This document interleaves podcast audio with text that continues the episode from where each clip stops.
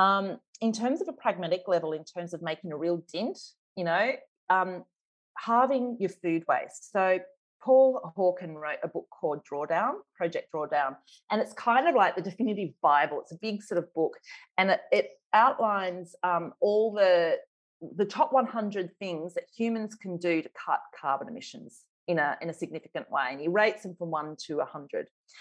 And number three, so above using the world converting to completely uh, to 100% solar panels, is uh, halving food waste at the consumer level. So if every single person, uh, not eliminate, but halve the amount of food they chuck out at home, then that in itself will have a bigger carbon emission you know downslide than um, the whole world converting to solar panels. I kid you not. So um, it's incredible. Like if if food waste were a country it would be a bigger carbon emitter than china wow just let that sink in so we have enough food on the planet to feed everyone. It's just that we in the West, you know, significantly, um, chuck it out. And so we can talk about um, all different ways of eating and, you know, all this kind of thing and carbon emissions of lentils versus soybeans, whatever it might be. But the number one thing you can do is not waste a single bit of it. Welcome to the Happy Pear Podcast. I'm Dave. And I'm Steve. And today we've won a guest that we're super excited, that we adore, that we love. And even researching this morning, I was going, she's like a dream guest, isn't she? Yeah, she came and hung out with us a good few years ago. She came and hung out with us for the day. And Steve and Sarah cycled their bike up here to Pearville. We filmed videos. I went for a hike with her in the in the mountains, and uh, we shared some lunch. And it was a super lovely day. She is the, one of the most real person I've ever met. And Sarah, for anyone who doesn't know, she's Australian, lives in Sydney.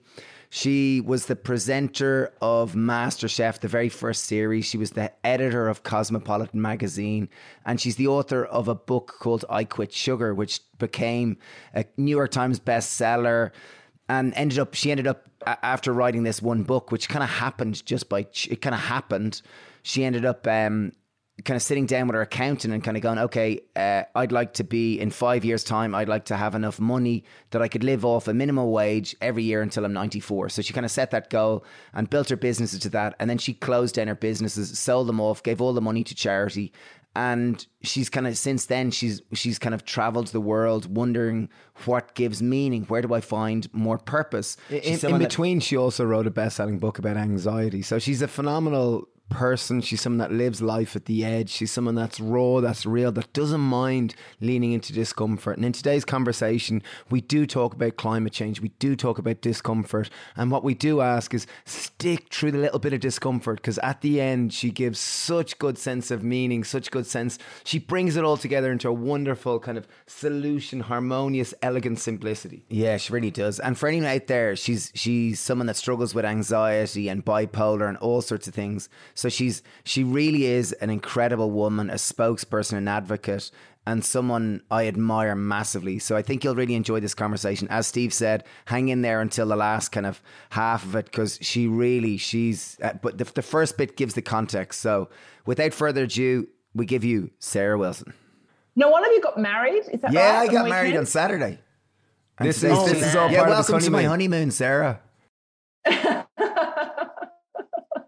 what a privilege! What a yeah, privilege! It's like the, the yeah, kids, yeah, have a great kids and all time on my fans get to come. Yeah, yeah. No, we got married in the garden on Saturday. It was great crack. It was so much fun. Ah, Brilliant. We did a homemade ceremony and brothers. Yeah, it was. Oh, it was just. It was like a fairy tale. And the sun came out, which is a very welcome guest at an Irish outdoor wedding in September. Yeah, you're mad. You are absolutely mad playing an Irish outdoor wedding. I love it. Yeah, with no plan B. Yeah, that's well- that's. Uh, and I think I think that that sums you up. You're the type of person that doesn't have a plan B. Like like Well, my plan B is usually as outrageous and, and, and likable as my plan A. I make, make, make sure my plan A and B are equally good, you know, if I'm going to do one. Um, so, yeah, I'm never that disappointed if I have to do a plan B. And plan B, if, if I was in your situation, I'd be like, oh, well, we all get wet together. Yeah, exactly. You know? Yeah. We'll make fun out Together. of that. It'll be uniting, like a perfect union, like a marriage. Dun, dun, David dun. Flynn. Uh, c- can Well, I ask you a question? auspicious. Can I ask you a question? Okay, you wrote something beautiful the other day. You said, We are a sad generation with happy photos. And I thought, wow, that's like you've summed up a lot of things with one simple sentence that everyone can go, Oh, yeah, yeah. Can you tell, can you talk more on that? Because it, like, I think you hit the nail on the head there and just expand out on what made you. Well, I'd like to to say that. that it was my line. I actually got it from somewhere else and put it on a tile, and I can't remember where now. But anyway, um, it's it's certainly what I'm feeling, and I talk to in all the work that I that I do. Um, yeah, we are incredibly sad and lonely, and we feel we've got to put out a, a- an image of perfection, which of course perpetuates our sadness and our loneliness. Um, and I feel that that disconnection. I mean, guys, I came and visited you. You know, um, when I was finishing that book, which is all about this, about our fragmentation and our disconnection, and the fact that we just seem to be getting the dynamics wrong. We care, but we show it by tweeting up a storm. Um, we want to connect, but we do it on a device. We've got all the good intentions of the world, but we somehow just stuff it up in the execution. And in many ways, I think we stuff it up in um, a sort of a how can I put it? I use the word acedia in my book. Acedia is a Greek word which means a listless slothfulness. It's this kind of vibe that sets in when, you know, you just kind of, it's a bit of a meh, you know, you, you, just don't know quite how to do it right. So, in terms of us being a sad generation who post sad, um, post, you know, these ridiculous happy pictures of ourselves, it's it that kind of yeah it does sum it up right? We're, we're going about it the wrong way. Um, we're going the opposite direction. What we need to be doing is actually getting on with being happy and and not worrying how we portray ourselves Yeah, Yeah, that's I, I heard you make a really good distinction between joy and happiness, and it's something that's seldom like you know. And, mm. and I think in the context that you were doing, Well, you were what do you saying that think about that, Steve? Joy well, and like, happiness first. happiness is often this euphoric feeling and this kind of this excited and kind of nervous sighted is uh, an expression that Dave's daughter Elsie uses nervous sighted because often we see excitement as positive versus nervous as negative but they're both a similar thing it just depends on whether the glass is half full or half empty but happiness seems to be But what about fleeting being happy for having a glass at all? I just wanted to throw that in there too. Thank you, David. Uh, that was relevant to the topic. Thank you, David. But uh, I, I think happiness is more this fleeting sensation, which I think, in the context of what you were saying, you were saying more it can be achieved by a cheap thrill, just a quick, mom- quick momentary pleasure. Whereas joy is more a deep seated one, where you've had to kind of embrace a bit of discomfort, push through some arduous task. Where, where if you did get to the top of a mountain, you know you got there. You went through those bleak, hard moments, and when you got up the top, you could appreciate what it took to get there. And I think that was more the context that you describe Yes. joy. And it's something that, as a society, we seem to be shortchanging joy for quick, short term happiness. again happiness you're absolutely right happiness is is kind of the quick fix right where you know 90% of technology that's been invented in the last 30 years has not been geared towards making the world a better place it has actually been about um, minimizing discomfort and for me happiness is kind of like it's kind of like the diet version of something. It's the quick kind of, oh, this will just fix it. And it's just kind of got a bright label on it, and I'll just go and do that. And it's not lasting, and we chase after it. It's the, it's the carrot that dangles, but it never satiates.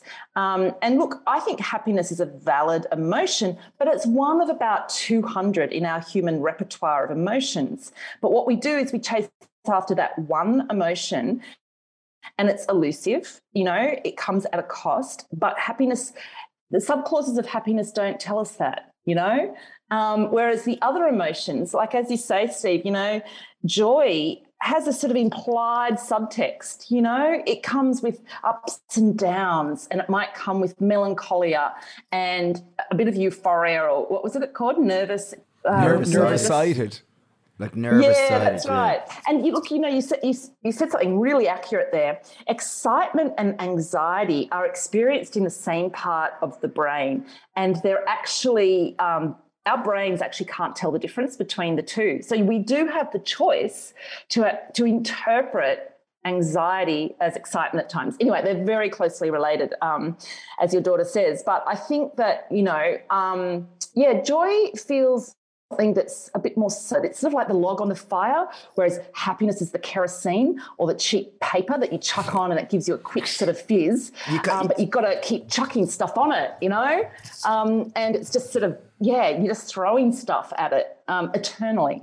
A log on the fire is something that you earn, you put there, and it slurns, burns nice and slowly, and you can enjoy a steady glow. Wow. There's a metaphor for you. You kind of used you used that word cheap a couple of times with happiness, which is something like I haven't really thought about, like a cheapness that there's almost like you know there's a price that you'll have to pay for it further down the line, and and often I think like you know when I think of a perfect, like I had a wedding there on Saturday, and like you know, there you had a wedding, or you I had my married? wedding. Sorry, I had my wedding. I had, and and it was wonderful, and it was like a fairy tale, and it was like people kind of, ju- you know, you hear people in movies say, "Geez, that was like one of the best days of my life," and it was. It was amazing, but there was also loads of stress. There was lots of other emotions felt during the day. And then there was a huge amount of joy and happiness, and I felt like I could almost pop with excitement and joy and happiness because there was family and friends. And we were dancing and there was so much fun and the sun came out and all that type of stuff. But there was still lots of stress in the morning getting ready and tension and, and nervousness and months of preparation. And there was there was a huge amount of like more challenging, difficult obstacles that had to be passed. And the, the actual wedding itself was the fruit of the of all these mm. months of hard work. And it was yeah. So Except what I would say is that you weren't chasing, you didn't get married to chase happiness. I mean, God, that would be a very expensive way to chase a, a, cheap happiness hit, right? You got married for much deeper reasons, I would imagine, knowing you well enough. Um, and I think that happiness is a byproduct. Yes, you experienced happiness, but I imagine you experienced all kinds of emotions on that day. And I think that's the distinction. When happiness is the thing you're chasing, that's when it's problematic it's elusive it's it's a cheap thrill it's brief and unfortunately we have a culture where we chase happiness at the expense of other emotions and usually at the expense of discomfort.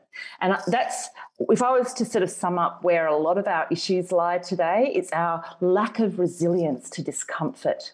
And so we run from it, we distract ourselves from it, we fragment, we even distance ourselves and create enemies out there somewhere of each other to avoid the discomfort of, hey, the reality that, say, for instance, in the climate crisis or even in the COVID pandemic, the enemy isn't out there somewhere like in World War II, where there was the Nazis or there was, you know, this sort of big behemoth concept of a, another.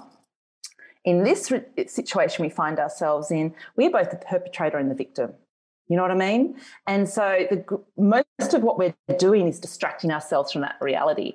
And when we actually face that reality, and a lot of work that climate psychologists are doing, a lot of psychologists are doing with so many people who are suffering incredible angst and overwhelm and you know they're languishing, which is that word Adam Grant has has you know thrown at us recently. You know, a lot of that is coming from the fact that we are so uncomfortable and we don't know how to deal with it. And so we chase the cheap distractions, whether it's technology, whether it's cheap food that gives us a hit, you know, and um, and it's caused a lot of the problems that we are finding ourselves in Totally, and I think I, I, heard you talk earlier as well about the importance of a generation, or just as we're the common culture, we tend to avoid risk taking, and there's almost this sterility that we're afraid of getting dirty, getting in the dirt, disconnected from nature. This sense, and I almost I, I can give an analogy for that. Like you know, like I see it as my kids are like they learn languages and they're very open. Like people say, oh, you can learn languages so quickly. Like you're just a kid, you're like a sponge or whatever. And I see that with my kids. But then as grown ups, I see grown-ups are a lot more scared of starting something new and being crap at it and that that's a mm-hmm. metaphor that, and i think it's more like how we can have more i don't know where i'm going on this now well, but it's the antithesis of you mentioned there that we're living in a society that kind of idealizes perfection and the very opposite of that is risk taking and failure and if you're going to take risks yeah. you got to be willing to fail and you've got to be willing to have no plan b like to just go all out in something and follow your curiosity or your charm I think it's more of a generational thing, actually. And and you know, Steve, you sort of allude to that that it is this generation who have less ability to deal with ambiguity and risk, and there's been a number of studies. The Queensland University of Technology here in Australia did a study and found that the current generation is less resilient or less able to tolerate ambiguity and risk in an era when we are going to require more than ever before, like this ability to pivot and be agile and reinvent and cope with really incredible change. The uncertainty that is ahead of us in the world today is unprecedented, to use a very 2021 word. But um, we, we will need more of a, an ability to deal with discomfort, to deal with ambiguity and risk. Yet we are a generation who is has been cocooned from it because um, and, and, we're just we're really bad at taking risks and there've been really interesting studies that have shown that cultures where they take risks and that children encouraged to go into discomfort um, they are happier right? So they scaled much higher on the happier on the happy index. So in the Netherlands, they have this incredible. Do you guys have the Scouts? Of course you do. Yeah, you'd yeah, have the Boy yeah. Scouts, Girl Scouts, whatever Brownies, it is. all um, that stuff. They have a, they have an equivalent of that in Holland, and it's called dropping. It's kind of this youth movement, and everyone does it as a kid.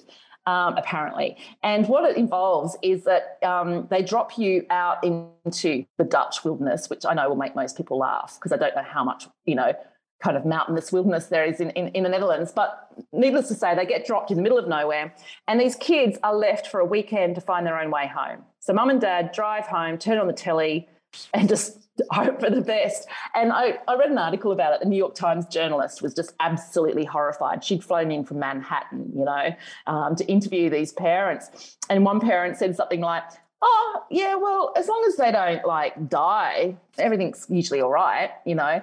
And this sort of you know new yorker parent was just you know astonished. But i read about that and I thought I wonder if that actually scales to you know this these Dutch kids being actually more resilient and happier and it turns out the studies have been done on a bunch of OECD countries and the, and Holland comes up the top so there is an absolute correlation there you know and um, it's really problematic because, like I say, you know, what's ahead? We don't know what 2022 is going to look like, do we? I mean, are we going to have another COVID variant? Um, are we going to be in lockdowns? Are we going to be able to travel? Um, what is what is the job market going to look like? Are we going to go into a recession? And then, of course, the climate. You know, the the predictions for what's ahead in the next couple of you know decades is frightening, and um, I feel that that is where a lot of the problems lie. And, you know, David, you mentioned something about, you know, as adults, we get more rigid, you know, we're not as mm. willing to kind of play around with the looseness of life. And that's absolutely true. But what I would say is the current generation of adults, we're behaving like adolescents. I often say we're in a suspended state of adolescence. And in the psychological terms, a child, you, you, sort of teach your children, don't you, to sort of learn consequences. If you do this, you'll burn yourself, you know? If you t- play with knives, you'll cut yourself. And so you learn that as a kid. And then you, you teach teenagers to grow into adults by teaching them responsibility. Okay, they know consequences, but then you learn responsibility. So you'll go and fix it, even if it wasn't actually your fault, but particularly if it's your fault. But you start to learn how to, to roll your sleeves up, you know, pull your socks up, strap on whatever and go off and do what is required in the moment. And I would say our generation doesn't do that because that requires risk. That in, requires putting your head above, you know, the poppies. And um, and so a lot of what we're doing is cocooning ourselves from those responsibilities, from the risks and the the discomfort, to come back to that, are required to save this one wild and precious life that we've been granted. And we're sitting back, proverbial frogs in the warming pot of water, hoping somebody else will do it. But we're all behaving like adolescents and we're all waiting for somebody else to jump out and turn the gas off, you yeah. know? And, and um, that's a problem. and and how, and how do we fix it? Like that's the thing because like there's so many problems and there's so much like as we said, like we're not risk takers like where there's the where we're adolescents we're not taking responsibility for things. We're being distracted with pretty pictures and we're being distracted by the allure of happiness at the expense of joy mm-hmm. and more meaning. So how do we actually like what like so there's loads of problems loads of problems. What do we do? How do we like what in your toolkit in your book on your adventures writing this book what are things that you kind of learned that we could that you found are give more meaning give more joy give more connection make us be more responsible Well, I'm glad you asked because I, in fact, I in fact went on that journey, you know, and I met you guys on the way, you know, with my backpack where um, a mutual friend, um, Susan, contacted a mutual friend who's, and she just said, "Come to Ireland. We'll make um, what is it? She, she, we'll make um, we'll make brownies together and swim in the Irish Sea. And it's exactly what we did. She picked me up from the from the airport, middle of summer. We jumped in the Irish Sea. It's the coldest I've ever been in my life. We jumped in naked, and uh, we sat around the fire afterwards and ate brownies, and it was just awesome. And then she, of course, introduced me to you, and I came down for the day. But my silver bullet, which um, I arrived at while hiking around the world for three years to work out the answer to that very question, is that we fight to save what we love. You know, the stories of the mother who's like 45 kilos and she lifts a car that's rolled over her two year old child, you know, and, she, and, there's this Herculean strength she suddenly finds. And then there's football teams that come out of, you know, come out of nowhere in the last 30 seconds before the siren and plant the winning goal, try, whatever, home run, whatever it is, and, and go on to win. And that becomes a legendary game in history. Human history is full of those moments. When we are that in love with something, we will do everything and magic happens, right? And we'll save it. And that's what I think we need to do. We've got to remind ourselves of how much we love life on this planet. And my silver bullet is to just basically go out into nature and move in nature. There's about 40,000 studies that have shown hiking does all this amazing stuff to your mood, to your health, to happiness levels, to to an ability to deal with discomfort levels, all of that kind of thing. And you know, there's science that shows how and why it happens, like the way fractals operate in our retinas, and we see the fractals in nature, and there's this recognition or congruence that makes us feel a oneness that we can't get from anything else. We get it from nature and nature alone.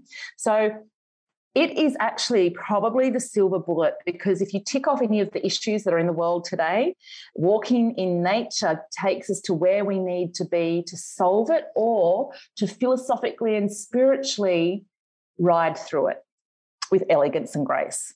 Oh, nice little add on there. I loved, I love this. I love the simplicity that it's one thing spend time in nature because Walk we tend nature to with we tend to forget that we're mammals and that we're you know even if you look at the, the the definition of the word nature, it's everything that occurs external to us as humans, as in we're not a part of nature. Whereas it just shows the arrogance that we as a species have kind of, you know, Correct. taken on. And that it's, it's, I, I think your answer really reminds everyone that, you know, we're intrinsically interdependent on this wonderful thing called nature. So how do we do, so okay, so so okay, so we need to so there's that Walt Disney moment where kind of, you know, everything's going wrong and then we get Herculean strength and we kind of save the world or whatever. And how do we apply that to modern day life? Because so many of us are we're so busy, we're so caught up with, you know, Paying the work mortgage? and paying a mortgage or no mortgage or just surviving or just existing or getting food and Mm-hmm. Netflix and Instagram and Distractions, distractions. Yeah. Exactly, all of that kind of stuff. And as you said, we've almost got to like hang on to what is important to us. And like, I don't know if if the message that the world is kind of the planet is dying to like it is is it is getting more inhabit uninhabitable. You know, I don't know if we we as a species of eight billion people believe that because um, it's not until like it's a bit like you said that woman with the Herculean strength, like she saw her child is it could die if this car falls on her, and she she gets Herculean strength. And if you apply that metaphor to current life, we've got to kind of realize that okay, this planet is dying. We have to change what we're doing to Now. rectify it. And it's part of the situation that people don't actually realize that there is a problem that they're because we're being so distracted. I think most people do deep down know that way the way we're living doesn't really stack up, right? We're we're consuming infinite resources on a finite planet, right? Every bit of logic understands that, but then of course cognitive biases kick in, and and and oh, and getting through cognitive biases actually takes a bunch of psychological processes. And I've researched and interviewed all kinds of people on this, and there's some really just gentle ways to go about it. It's not as magical and and full on and overwhelming as it needs to be. It really is about becoming gentle and applying curiosity. Where you apply a curiosity, it basically prevents the rigidity of anxiety and closed offness and things like that. And all of those things happen to come about while walking in nature. I'll just I'll just add, but what um, I think the better metaphor to use, Dave, is the is the football team. You know, um, so one person and one mother on her own. That's a that's a pretty lone thing to do. But what you're talking about is how are we going to mobilize eight billion, nine billion, you know, people um, now, you know, to do this because that's what all our leaders are telling us. The, the climate leaders are all telling us it has to happen all at once, right now. The whole world must mobilize. Well, the chance that I once again, if you apply it to the football team, you know, they'll be the losing team, and what will happen? We've seen it, right? 30 seconds before the final siren, this kind of kamikaze mode kicks in. The rules get thrown out the window, all the tactics that they were using, all the sort of, you know, nice, safe things that they did that the coach drilled into them. It's thrown out the window, and this kind of mass, I call it group soul. You know, when you watch birds flying and it's called a murmuration, where the swallows suddenly change direction, and which swallow said, "Hey guys, let's dart right." you know, it just happens, and it's and the naturalists in the 19th century called it group soul, which I think is the most wonderful word. And I think humans, as humans, we know that there's a group soul that we can access, and you know, parallels are made with World War II when the Brits mobilized, you know, and the, and Americans mobilized to a wartime economy in a matter of weeks. And this war was on the other side of the world. They accepted taxes of 94%. They accepted rations. They accepted losing, having people pulled out of the workforce and moved to making ammunitions, all of that kind of thing. We will actually do it when we are reminded of what we love and what we're fighting for. And so I think that mass mobilization can happen. And it's actually a really good analogy because they're saying the doomsday clock, we're like only a few seconds from midnight you know, in the 24 hour, or sorry, the 12 hour clock that comes around. And, um, and we're a few seconds from midnight on that clock. And I kind of feel it's like the equivalent of the last 30 seconds in a, in a football game. And we'll either do it or we won't. And, but this is the time. And it's going to be, you know, I often say to people, you know, if we do this, if we pull this feat off, if we rise and drop all the bullshit that's holding us back, all the fearful, gripping, accumulative, capitalist, neoliberal kind of clutching. And we go on to save this planet that we love, and we wake up and we become fully adult, like fully responsible, fired up, noble, brave adults. Won't we be glad to be alive? Won't we be proud to be humans? Won't it be the most incredible thing? And that's all I can think about. I love that. I don't have much to I've respond shut you to up, after. haven't I? Yeah, suddenly I'm I like, was really enjoying listening going. to That was like you were speaking That from this. cool. You were speaking from this deep place where it was like silent. believe it. I, I I've think. I, that- I well, well, think like- the best way to applaud what you said there is silence because it was just like We were listening. you. We were really listening. Uh, like you said, thirty seconds till midnight. Like that's that's like not much time. And when I walk down the street, like I don't see people getting rallied up for the last thirty seconds of a football game. Like you know, like it really doesn't look like it.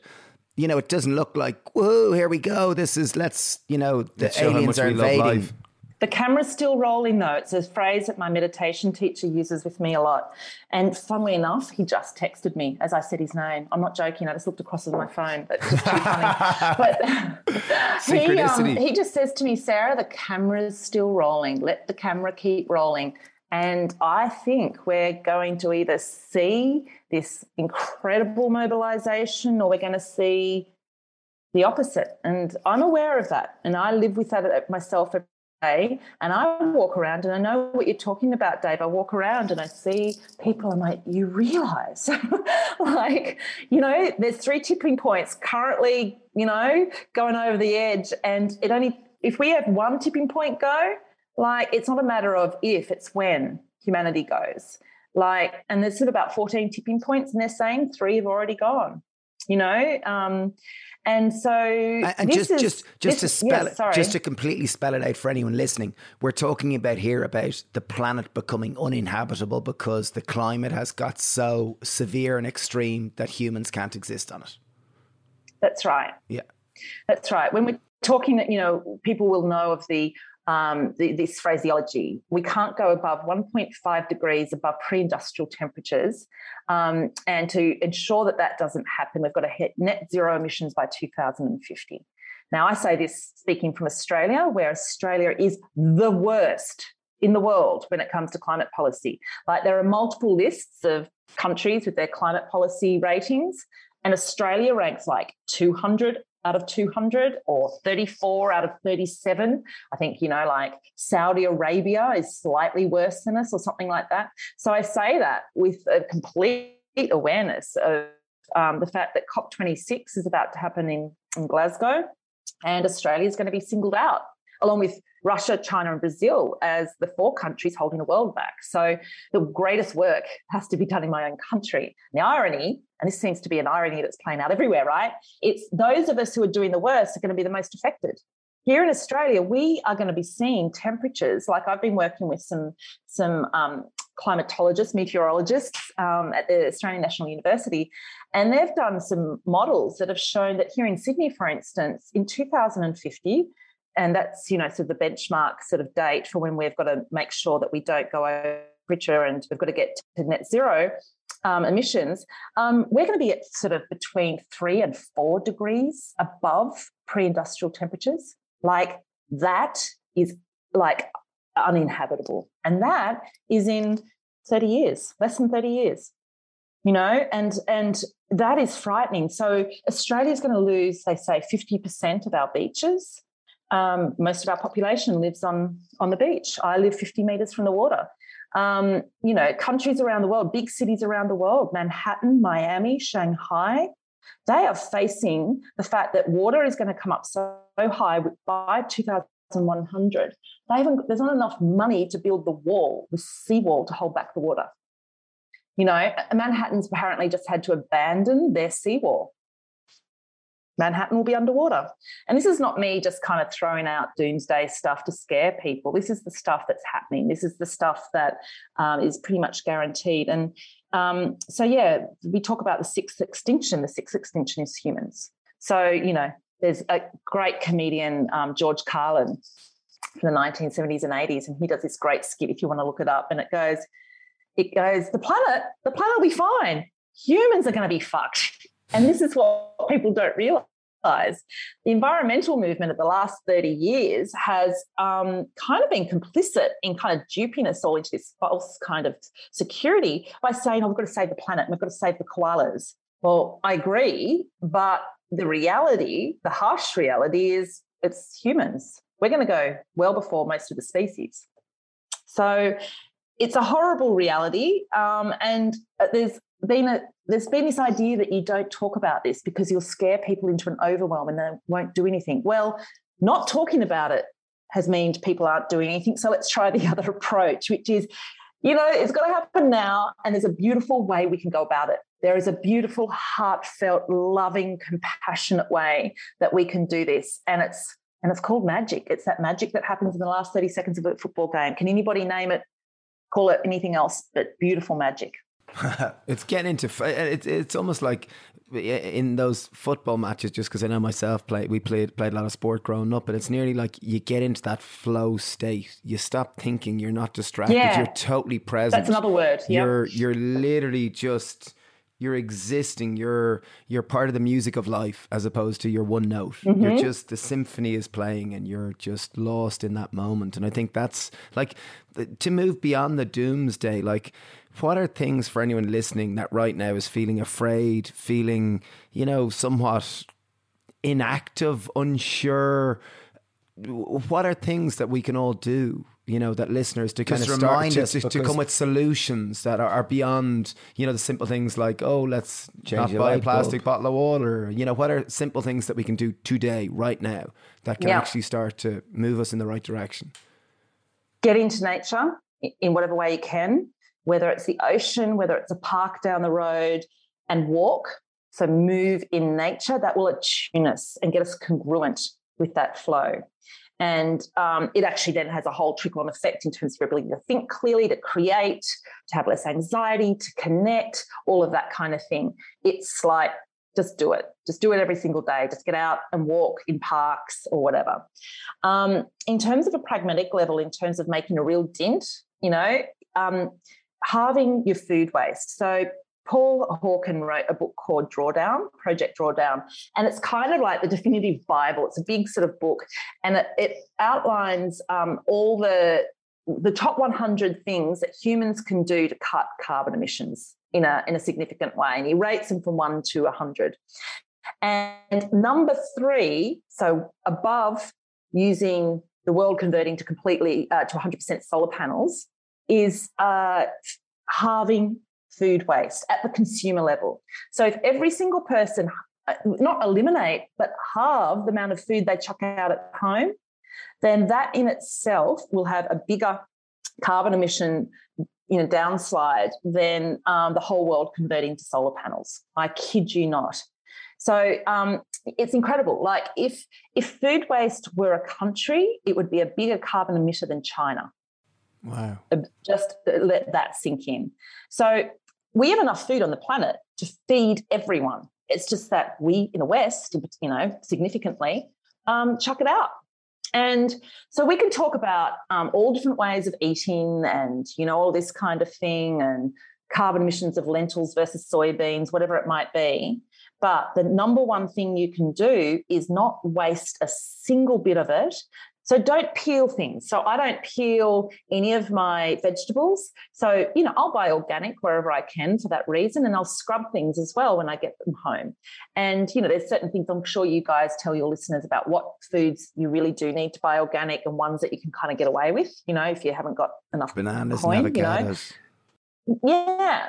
Um, and so there's different foods that you really do need to buy organic, and then you eat the whole lot. You don't waste a bit. Like strawberries, for instance. If you're making strawberry smoothies, why would you dehull? Why would you take the green bit off when you're just going to chuck kale in, which is green and bitter and good for you? So it's just that kind of thinking. Kiwi fruit. Like I don't peel it. Eat the skin. Chuck it into your smoothie. It's extra roughage. Don't juice things because that just gets rid of all the good stuff, right? You're chucking out more than half of your food there.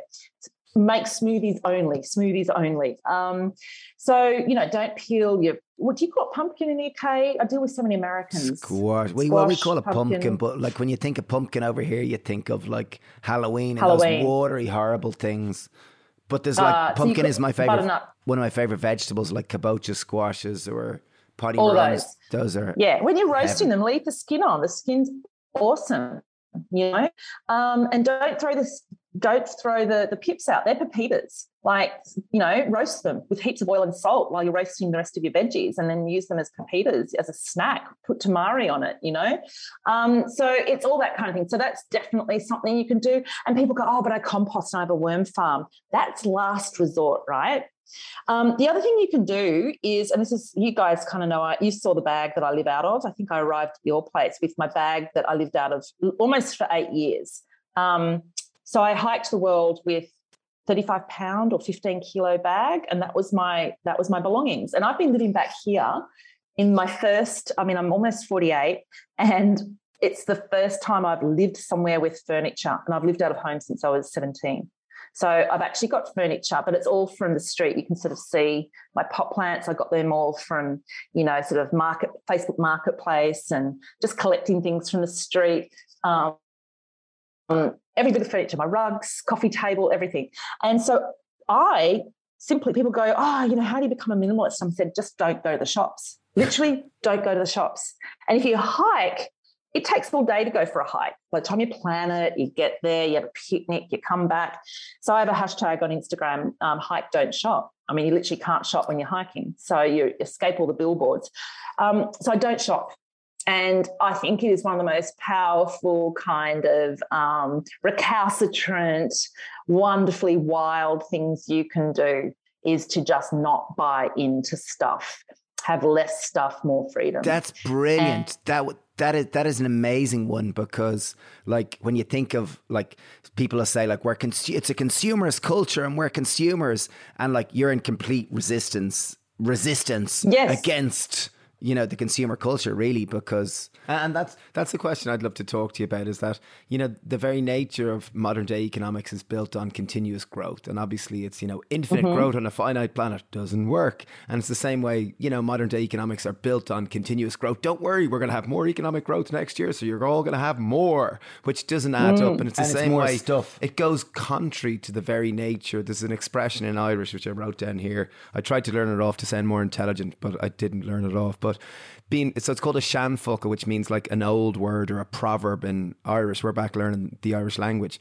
Being blas eran magan, which means enough is as good as a feast. And I think that's something that modern mm-hmm. day society doesn't extol, doesn't encourage, doesn't you know, it's not a it's not it's not nourished in us this sense of finding what is enough. And you're someone that strikes me that in many ways, you know, with kind of closing down your I Quit Sugar, reinventing yourself so many times. You're someone that really has toyed around with that concept of finding where is enough for me. And for, for anyone listening, mm-hmm. or even for me, how do you can you talk about finding enough? What is enough? What your how journey was? This? How have you how have you made peace with that enough? And what made you kind of draw a line in the sand? Mm, yeah, well, it's really funny, isn't it? Because I did all of this experiment with knowing what was enough and knowing at what point to give away anything extra. Because I was speaking to a billionaire today. I've met her in the climate journey because it attracts a lot of really wealthy people, which is wonderful. And she, we were just talking about all of that. And I was just saying, I knew from a young age that once I got more than I needed, it would get ugly and heavy. It would feel like I had a weight on my shoulders. And I just knew intuitively that when I reached a certain point, when I made that commitment with my accountants. I said, when I reach this point, I give my money away and I have freedom. And that's what I did. So that's when, you know, I, uh, my May 2018, I reached that point and I shut down I Quit Sugar and I gave, sold everything off and I gave the assets away. And it still runs as a, as a, as a, um, Instagram and Facebook site where I sell my ebooks, but all of that goes to charity projects. But to answer your question, and I'm sorry, I did all of this while I was the editor of Cosmo, which is like a Bible of shit no one needs. And then I did it while appearing on Australia's most watched TV show. You know, I was the host for the first season, um, and that was MasterChef for anyone listening. Um, and so I've been in the public eye doing ridiculous red carpet stuff, you know, and it's so funny. I turn up on my bike. I've not owned, I've owned a car for six years of my driving life, and I built a, a single speed bike, and I go to red carpet events on my bike.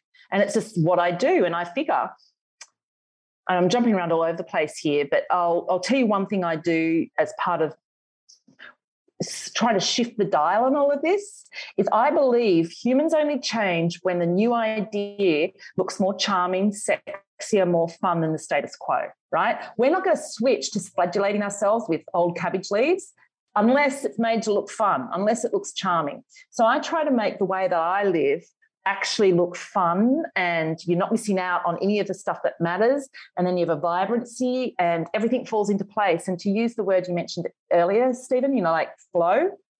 My life has flow. When you ride a bike, right, you don't have to worry about parking. And on the way, I can drop off at the post office and just chuck something in the post office without having to even stop.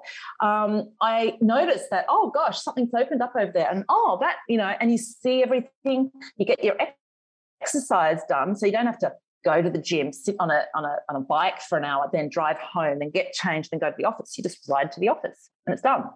And then you've got all this extra time to do other things. So, um, in terms of my moment of realization, I grew up on a subsistence living property where mum and dad were just broke. They weren't hippies. They weren't like awakened to all of this necessarily. They just had no money. And so I grew up with a, a, the idea of you create no rubbish and you build everything yourself. And so my brothers and I, we can build stuff. Like I can, I can build fences, I can concrete, I can fix bits of cars and bikes. And that's it's now a joy, right? So I looked into the science of all of this in um, in First We Make the Beast Beautiful, my book on anxiety, you know, there's such a thing as the IKEA effect. We get more enjoyment when we have to build or mend something than we do if we go and outsource it or we just go and buy it off the, you know, our bookshelves off the shelf, so to speak, and we don't have to use an Allen key. And that might be some surprise to people who find IKEA instructions really difficult. But in general, you know, um, they've looked at people who are into tinkering on motorbikes and they're way happier than people who don't and things like that. So engaging with spending less, I almost gamify it. Like I wait to see how I can do things. I go, oh, hang on, I don't actually need one of those. I can actually use this. I've got a pair of jeans that I got when I was probably 25. It's my only pair of jeans, and it's held up with an old um, key ring, you know, ring, metal ring. The zip went ages ago, and I put it through the zip and then hang it off the metal button. That's how my jeans stay up. Um, and you just come up with these things, and it's really cool. Look, I can see you guys are super excited by that. you know? Totally. And that's I've got dresses from when I was 18, and I hand wash them. And one of them, the hem got caught in a bike chain once, so it's a shorter dress now. And you know, got caught in a bike chain. You're it, brilliant. You are hilarious. I yeah, I just I live that way. I keep it really minimal. I don't spend my weekends decluttering or having to find more storage solutions. Um, and it's just I can find everything. And you know, it's just um, it is a way of being. It's a way of living that has flow and elegance and charm, and it frees you up to. So sometimes I just go and lie on the grass and stare at the sky, and I could feel guilty about that. But in my little rationalizing head, because I'm an A type and I'm a neurotic, I weigh it up and I go, oh no, I can do this. Because I reckon I've saved probably two hours today from not getting caught up in shit, in stuff, in consuming, in worrying about where my things will be. I mean, you know what people with money do? They shuffle money around all day. That is that is what very wealthy people do. I mean, I don't know, but you know, if, if I gave that to a, a, kid and said, Would you like to grow up and shuffle money around all day and be really stressed about it and cling to it more than the average person and miss out on a whole heap of other things because you're shuffling money all day? I don't think that would actually really appeal to most people. But that's what people get stuck in. And so all I can say is that I have no regrets living the way I do. Um, you know, I just live within my means and it's fun.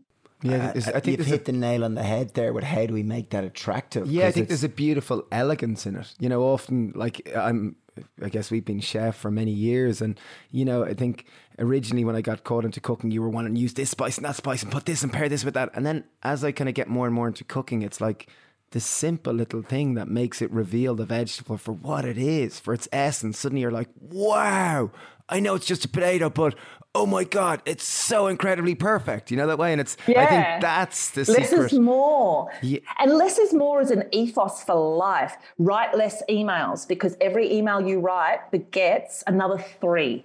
Okay, so write less emails, travel less. We all learned that, didn't we? During COVID that we don't have to go to Portugal. We don't have to go here, there, and everywhere to. Steve to went to Portugal. Rested. Steve went to Portugal. I'm ratting him out. he went to Portugal two months ago. Okay, I'm sorry. All I had right. a great time. All right. Well, that's equivalent of us kind of going to Tasmania. You know, like that's that's. I get it, but for us in Australia, the idea of having to go off to Tuscany and all of this kind of thing, it's kind of coming close. Every philosopher, spiritual teacher throughout the ages has talked about you know, Walt Whitman said, tone your wants and needs so low as to enjoy the stars and the suns or something like that. He said it much better than that, but you get the gist. When you tone everything down, when you bring your boundaries in, which is what COVID has done for so many of us around the world, um, you f- surprise yourself with how much you can enjoy what's in close, what's easy, what's less. Um, the lack of movement is also, as we know, we saw these reports about the carbon emissions that went down. So, as a result of lockdown in China in the very early days, um, the number of people who um, were saved from the pollution being dialed down um, was I can't remember what they compared it with, but it was just something ridiculous. I can't remember. It was comparable to the number of people that di- died in a day or whatever it was. It was eleven thousand people, right? Um, that were saved from dying from air pollution. Like ninety five percent of the world um, has levels of air pollution that are dangerous, and so when we move less, it makes an impact, and we saw it happen. So less is more. Less is way, way more. Okay, totally agree. and, and we can just make less sex how do we start to getting a movement around to encourage less is more? And obviously, this attractive. is very counter if you look at momentum, modern day culture is consumerism and it's big and it's Goliath. How does David or Sarah in this instance um, take on Goliath with this wonderful, elegant, less is more mantra, which I totally resonate with and 100% agree. How do we get more momentum behind this to take on Goliath and, and solve were, as the three minutes before midnight? We can solve it. If you are listening to this conversation, we need to walk in nature so we're in tune. That's step number one. Step number two, be aware of how we're living. We're living, we're being distracted with so much crap bullshit, as Sarah said. And we can just like fill our houses with stuff that we find on the streets. Not necessarily stuff in the streets, but we can be less consumerism, cycle more, have more meaning, like learn more skills so that we can fix things and be more fulfilled with meaning that we can lie, we can justify lying on the grass instead of having to shuffle money around because we're billionaires. Yep. And then what happens is then, and this happens around the world, um, and it's happened with the climate movement broadly. Then what happens is industry notices, oh, people like less, right? And so then they start to explore things like degrowth economics, which is a thing. It's about consuming within our needs and within the parameters of planet Earth. And it's a really exciting area. If anyone wants to look into it, just Google degrowth economics and go and listen to some podcasts or something. Um, but then, um, so there are ways to do it. And what happens is industry notices first first, you know, businesses, that superannuation companies, they start to see protests. They start to see the Happy Pear using less spices and herbs on their vegetables, right? And they go, oh, this is a thing. Let's promote that. Let's get into that. And then governments listen. And so you can think, oh my God, the cogs are not going to turn until governments and, and, and the big businesses all change. True. But you know who they watch? Us. They watch us all day, every day. Greta Thunberg has changed I'm not joking, $9 trillion of money and how it's moved around the planet because BlackRock, which owns more of the money than anyone else on the planet, has observed, and I've spoken to BlackRock about this, they are very open about the fact we've been watching, we've been watching the protests, and we know we need to divest money. And that's where most of the move is going to happen. So everything that we do at the micro level then extrapolates outwards, make it visible. If you're on Instagram, stop posting stuff of you putting makeup on and dancing in cheap fashion. Go and show how you've you know found a hack for i don't know making smoothies that don't waste a single thing you know show how i mean my cookbooks for instance my ingredients lists are so small and they use the same spices. So buy, do you call it oregano or oregano?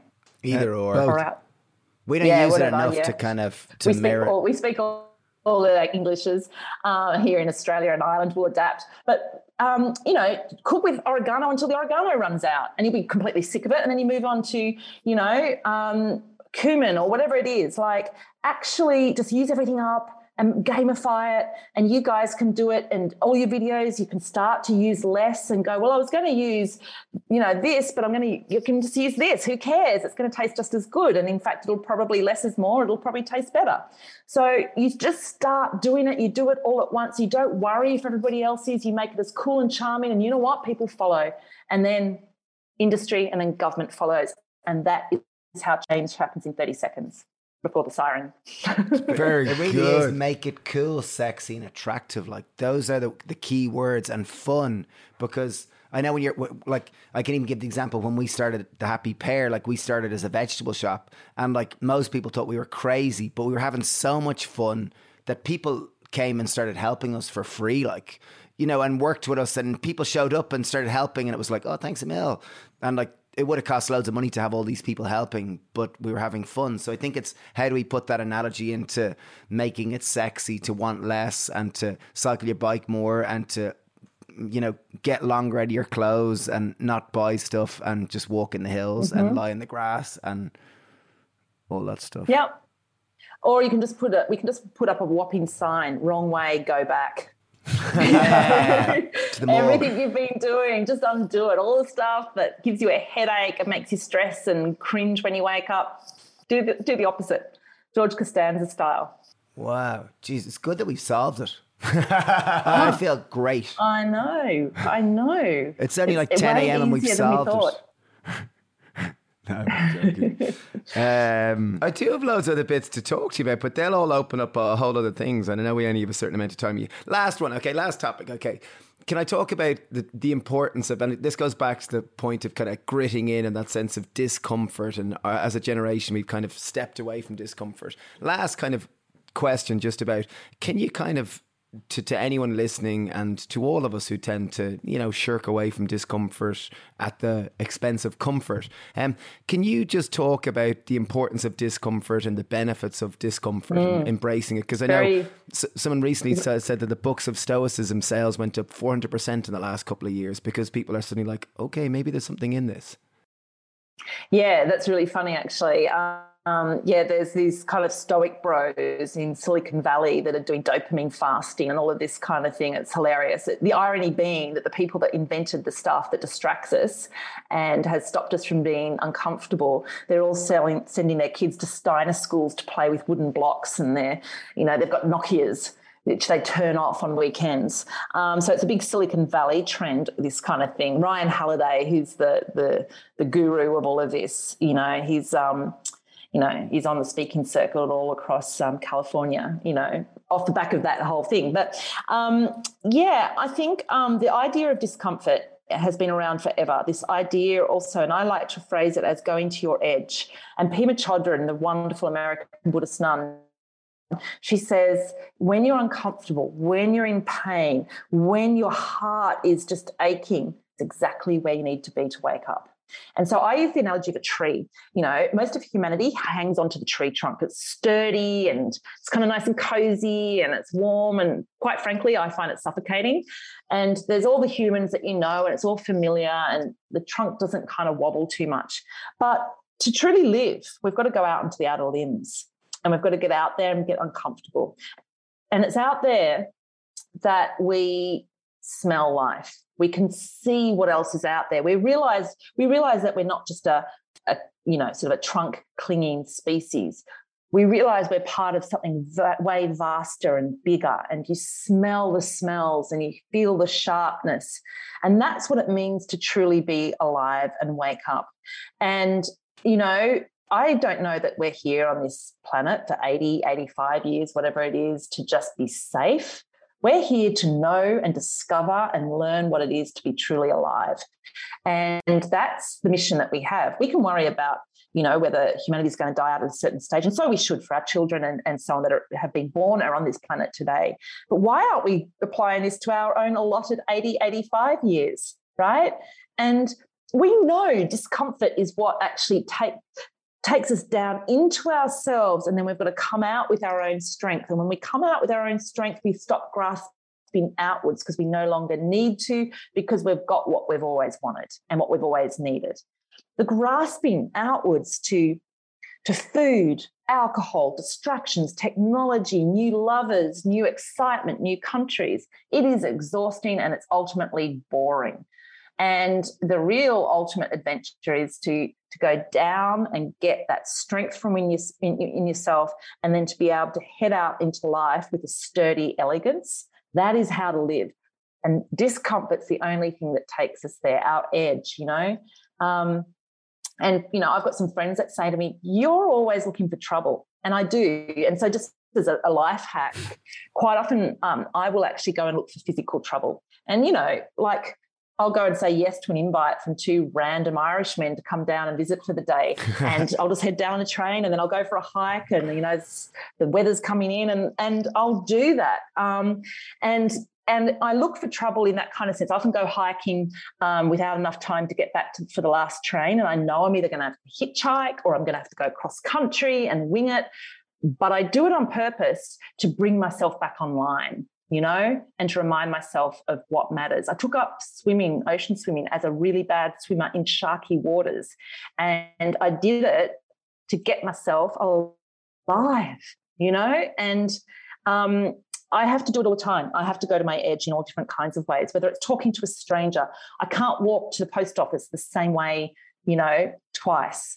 There's all kinds of things you can do at the micro and the macro level. And in fact, do it at micro. It's much more achievable. Do it at every instance that you can, just, you know, as Eleanor Roosevelt said, do something that scares you every day, you know? And it might even be sleep at the other end of the bed.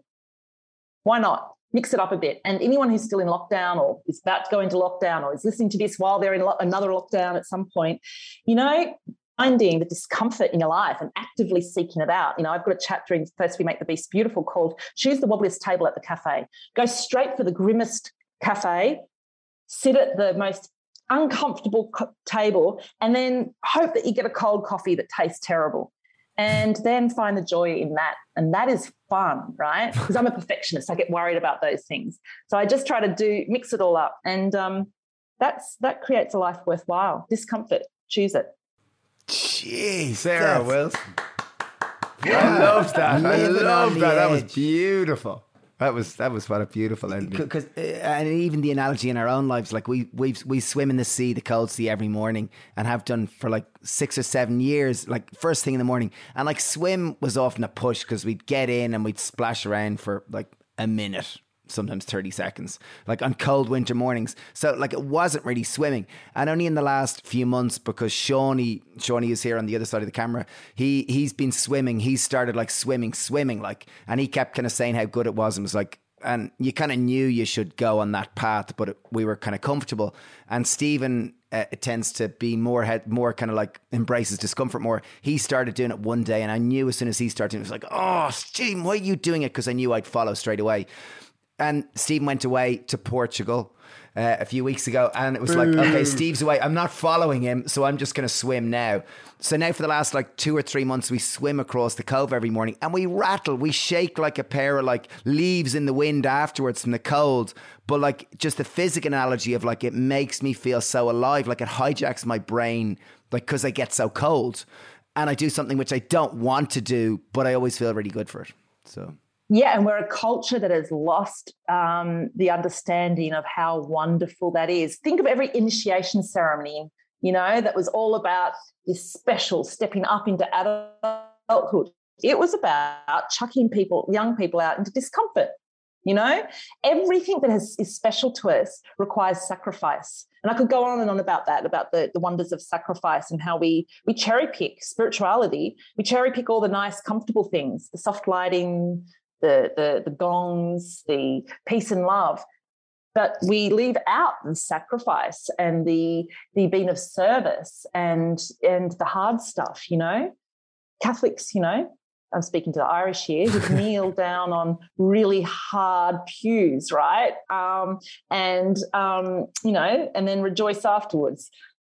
I think. Um, go and have a roast afterwards, you know?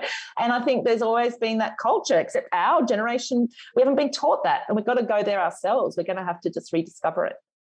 Embrace discomfort.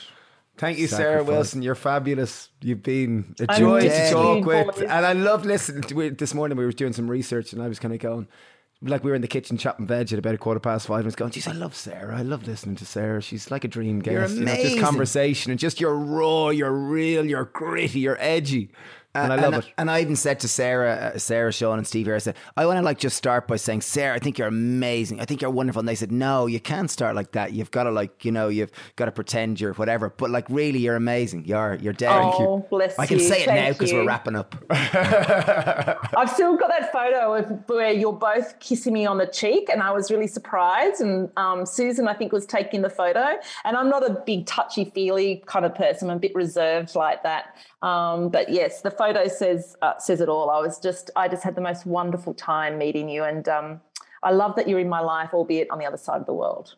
Back here, here. Million Likewise, the feeling is mutual. we shall do something uncomfortable together in the future. Sarah Wilson, you're deadly. I hope you loved that. I hope you really enjoyed that conversation. Um, I feel inspired to buy nothing, and start and cycling my bike. And to be I, one reminding one thing that reminded me back a few weeks ago, um, my wife asked me to build a shed in the shed. build a, a a shelf in the shed, and I was like, oh fuck, I'm a busy day, I don't want to do it. And I did it, and I got so much joy out of it. It was a simple thing like lining up three planks of wood so that they stored stuff. But I like I spent ages at it, and I used a spirit level, and I got to use all my tools, and it felt so satisfying. And now every time I put something on those shelves, I feel like yes.